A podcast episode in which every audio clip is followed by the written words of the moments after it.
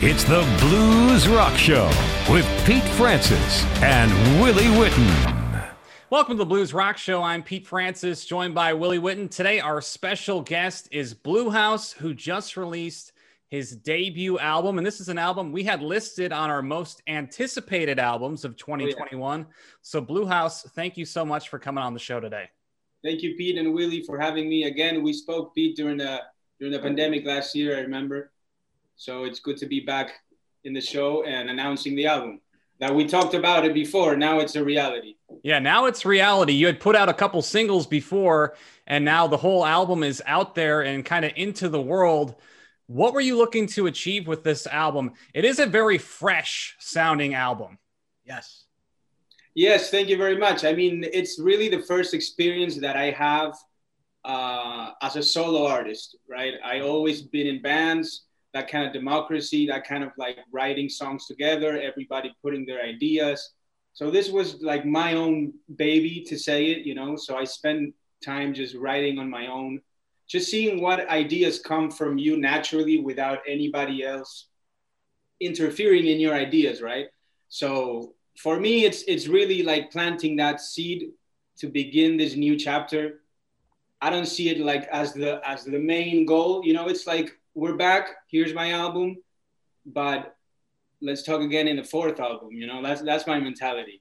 So so for me, it's kind of like a rebirth of a new chapter to go solo to try new things with a more mature mindset in all sense as a person as knowing about the industry about playing and everything so so yeah it's really like a new a new life so this album because I think of your work with Stone Giant mm-hmm. that was hard prog rock, a lot of mystical yeah. dark energy. Yeah. And then this album that you just released, I'm listening to it. I'm like, wow, there's a little bit of reggae, there's some gospel, there's of course some rock. There's a lot of stuff. All of it you're very well versed in. Is this stuff you had been saving up for a while, or did you just come to it when you said, hey, this is the album I'm going to write? I think so. Uh, that's a nice way of, of, putting it. I think it's something that I was waiting to do eventually on my own. I, have always had that kind of that kind of bluesy gospel soul kind of kind of vibe and and and and influences. But when you're in a band, you, you start adapting, right? So maybe these ideas that you're hearing in this album would come in in a rehearsal of Stone Giant, but but being filtered by all the people and the influences and the personalities, it becomes what you hear on that Stone Giant album, right?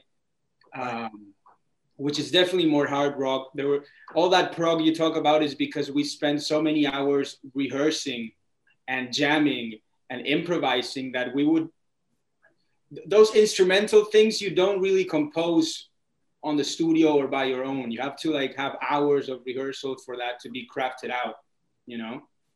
So, but yes, I definitely feel. I mean, I don't want to. Stone Giant was a great moment, and we did some great music, and I'm, I'm grateful for that. Um, but I guess I I can feel more myself with this sounds, with what I'm saying on the lyrics, with how I'm playing guitar. It's all about eventually giving yourself the the opportunity to also enjoy the music that you're playing. Also, when you play live, you want to play something that enjoy that you enjoy, not something super hard that you're thinking too much of, of how you're going to do that performance, right? I really like that jamming and open, open thing. You know, like like in the Keep on Rolling, uh, one of the main tracks, the song fades out with a solo. But when I'm live, I might solo for 10 minutes. We'll see how much the audience lets me solo, you know? So I leave the, those open spaces for my uh, interpretation in the moment. Um, but yes, definitely the styles that you're talking about, I feel way more identified with those. And and like I said, this is just like the first ideas as a solo artist that I'm expressing, you know. So we'll see where it goes. Yeah, one of the tracks that kind of has stood out to me as being a little different, and it's not one of the singles that you've already put out. It's Generation Calling. I thought yeah. that had a very kind of fresh cool sound to it. Can you tell us a little bit more about that track? Yeah, yeah. I, I mean, that, that's that's uh, one of the most powerful tracks in in the album for me too. The reason I put out those singles this year it's because they blend a bit more with with a more pop bluesy chill vibe to kind of uh, mix with everything uh, that the album has, right? Which is in in its essence, it's, it's, more rock and roll than what you're hearing on the singles, I guess. Um, but that song was made spontaneously in the in the in the studio. We were like, we just put a beat like a, and I started.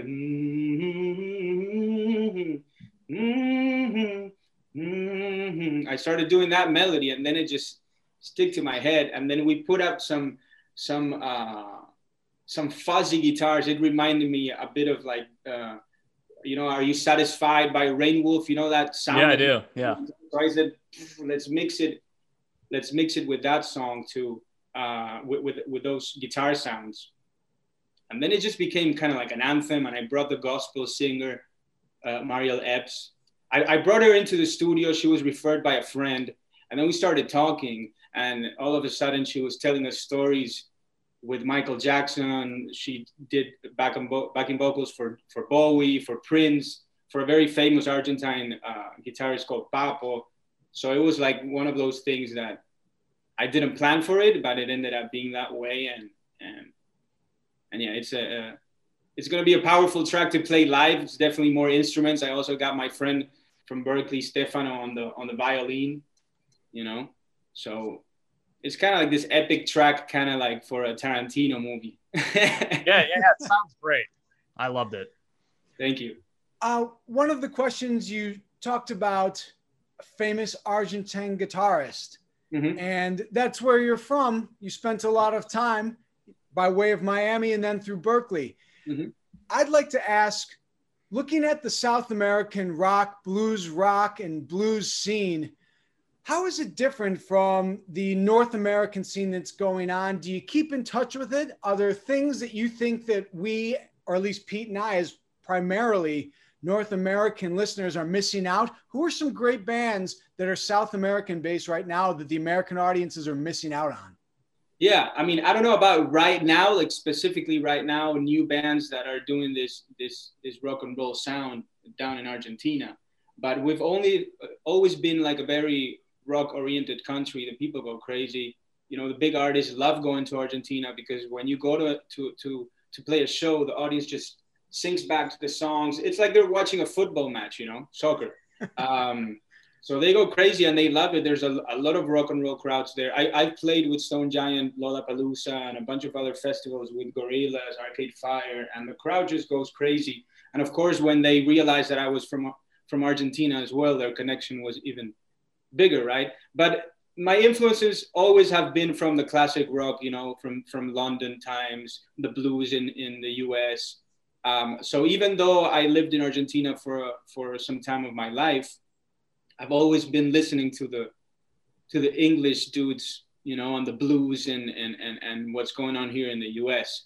But if you look at the bands from the '70s in Argentina, like Pappo, there's this band called Pescado Rabioso, which means like a like a wild fish uh, by this very famous uh, Argentinian composer called uh, Luis Spinetta. That that was his name. Then you you have like uh, Charly García. All, all these people uh, they were kind of mimicking what was going on in the blues. Pappo really sounds like a British kind of guitar player, like Eric Clapton, kind of in, in a sense. So they all really got that influences from from here, from the US, from the blues, from England. Um, I'm not sure about today, to be honest. What band would make that cut, you know? But there's, I'll have to send you a list of like some really great 70s, 80s rock and roll Argentinian bands that you're gonna love. It, it sounds like Sabbath and Zeppelin. It, it sounds all like that. So you also mentioned that your roots have always been in the classic rock, sort of that British rock. I've heard stories, and I don't know how many of them are true, but when you took that attitude to Berklee College of Music, how was that received? Because I've heard, and maybe I'm wrong, that there's an impetus, there's a push to make you more into a sparkly, polished jazz guy, but you seem to have come through Berklee with all your rock roots intact. How did you manage? How was that received? Yeah, that's a, that's a that's a good question, and and and something that I always think about. Uh, I don't like to say it this way, but but in a sense, uh, the school uh, changed uh, after not just me, but after my generation of the musicians that I went there. You know, it, it all the planets aligned, and there were a lot of rock and roll players uh, during my time. And making Stone Giant was a big step to kind of influence others as well on, on making their own rock bands in the college, you know, we were like the, band that would play everywhere, you know, and the, and, and the festivals and the, and the venues and the parties. We've done all that, right? And and it opened up like this rock and roll scene in Berklee that when I got there, it wasn't there, to be honest. And the first two semesters I did, uh, my guitar teachers were pushing me to to to play jazz. So uh, the first Berklee uh, exam I did, I did Donna Lee by Charlie Parker. like do do do do do do do all that, you know. Uh, and then I did some some uh, Wes Montgomery, and by my third semester, I said, "This is not who I am. This is not why I came here." So I switched from that, and I played the solo of David Gilmour, "Comfortably Numb" for an exam. And from there, I just started telling my teachers, you know, I, I want to do rock and roll. I started getting together with friends. It's very important to meet outside class right? In the rehearsal space, we would spend hours at night jamming with people from all over the place, but it was always very rock and roll, blues oriented guitarists who want to come and solo. So we kind of like developed this scene, to be honest, and and and now there's way more rock and roll bands. It's way more accepted. Uh, there's a lot of bands going on, and then of course the the final dessert that we put with the Jimmy Page uh, graduation. You know, that was like just finishing everything uh, the best way possible and, and just opening up this this rock and roll scene in Berklee that that now is is way more open. Yeah, and you just mentioned Jimmy Page. You were able to make a, a connection with him at, at, a fairly young age. How did yeah. that come about? And can you tell us more about your connection with him? Yeah, yeah. This is a story that I told all over the press in Argentina uh, when, when it happened, when I used to travel there. Uh, but I, I, don't think I, I told it here too much. But I mean, rare things in life. When I was younger, I ended up dating a, a, a girl uh, that I'm still in touch with sometimes. Um, she ended up being Jimmy Page's niece. Crazy, crazy situation.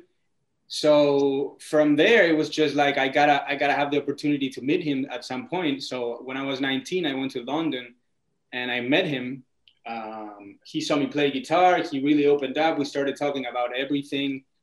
Um, we, we, just had like a nice, a nice moment, very surreal moment. You know, me asking him questions for an hour. It, it felt like an interview.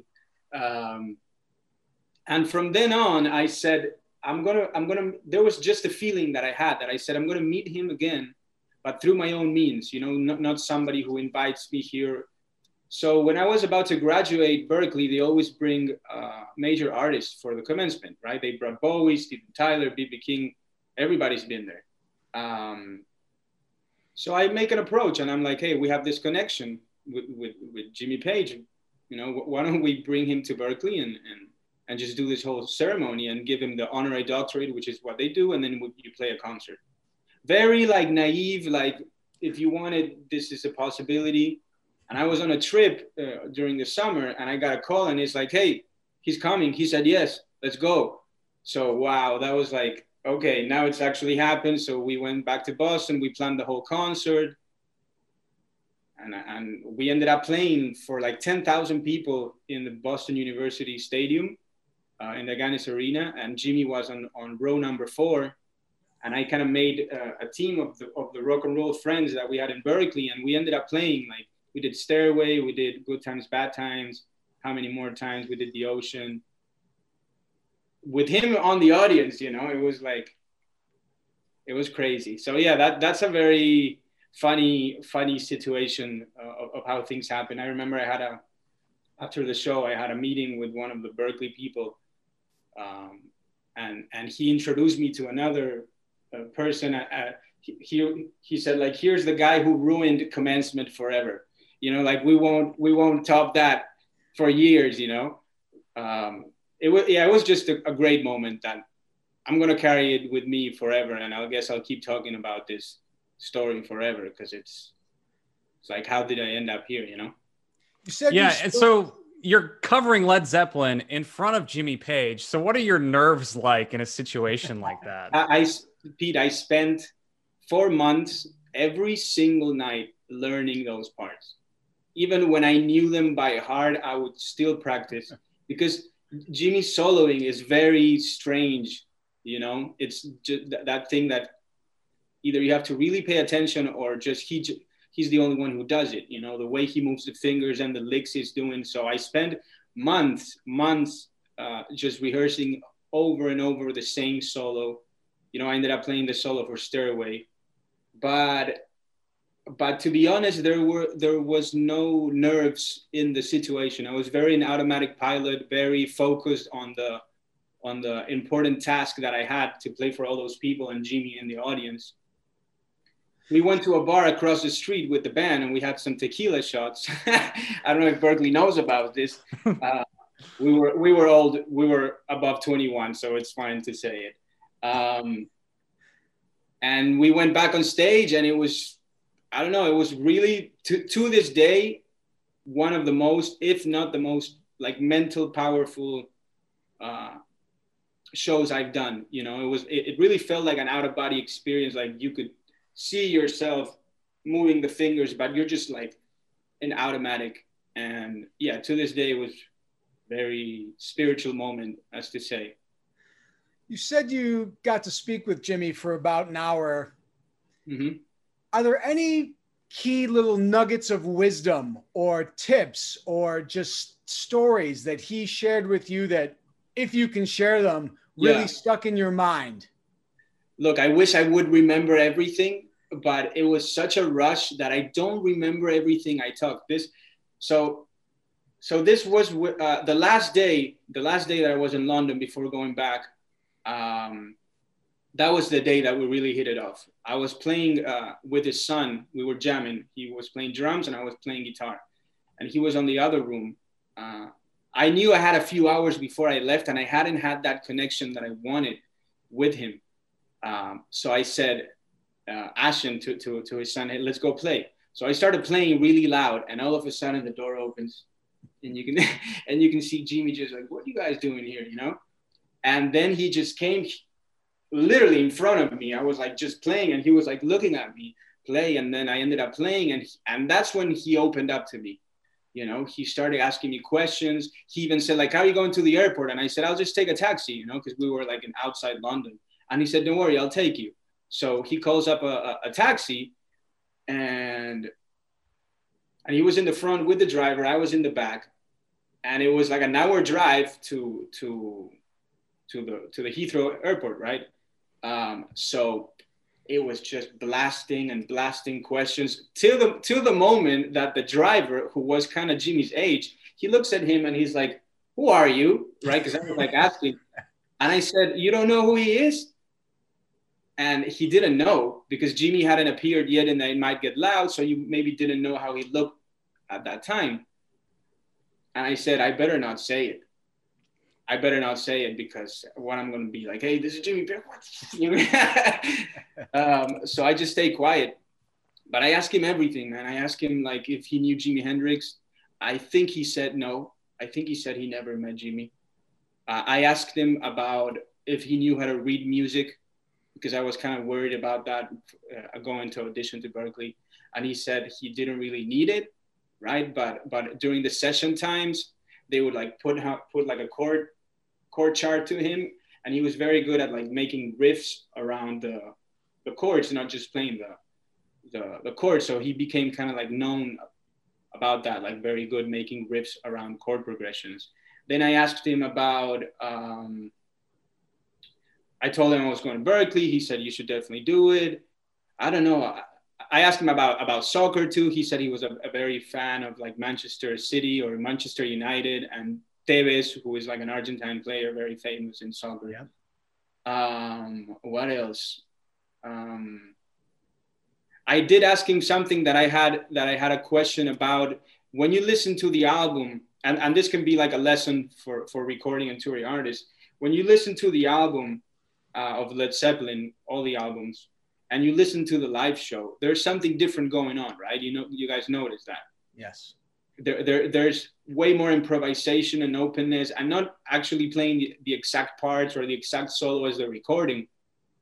So that's what he said. You know, he said the the studio is one world, the live show is another show, and the the thrilling part of of the live shows of Zeppelin, he said that they would go out and play, not knowing what was going to happen in that show musically, right? They would go out with an open mind not knowing what was going to happen in the song. Maybe they started playing a cover in the middle of the song, or the solo goes for like a minute.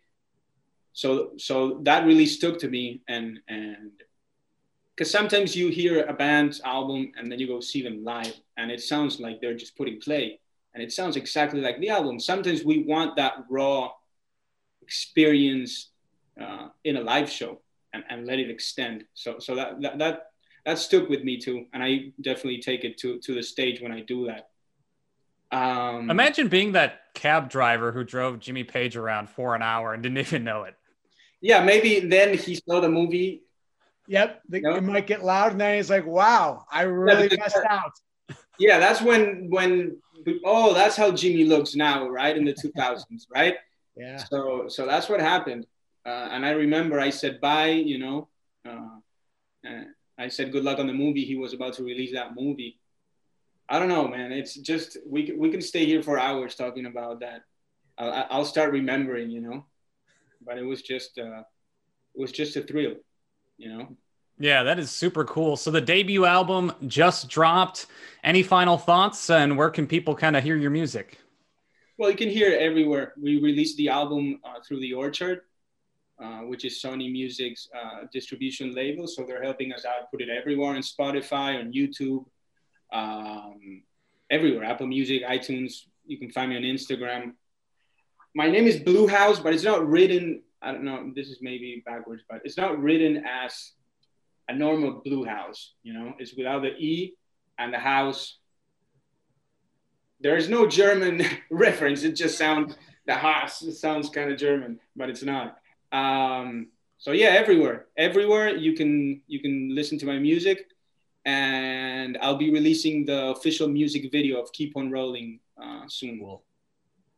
Cool. Yeah, so definitely check that out. It's a great album. I, I really enjoyed it and definitely an artist that people need to hear. So go check him out. Bluhauz, thanks so much for coming on the show thanks, today. Thanks, man. Thank you, Rokon. Hope to see you guys again. All right, that's going to wrap up this week's edition of the Blues Rock Show for Bluhauz and Willie Witten. I'm Pete Francis. We'll see you next time.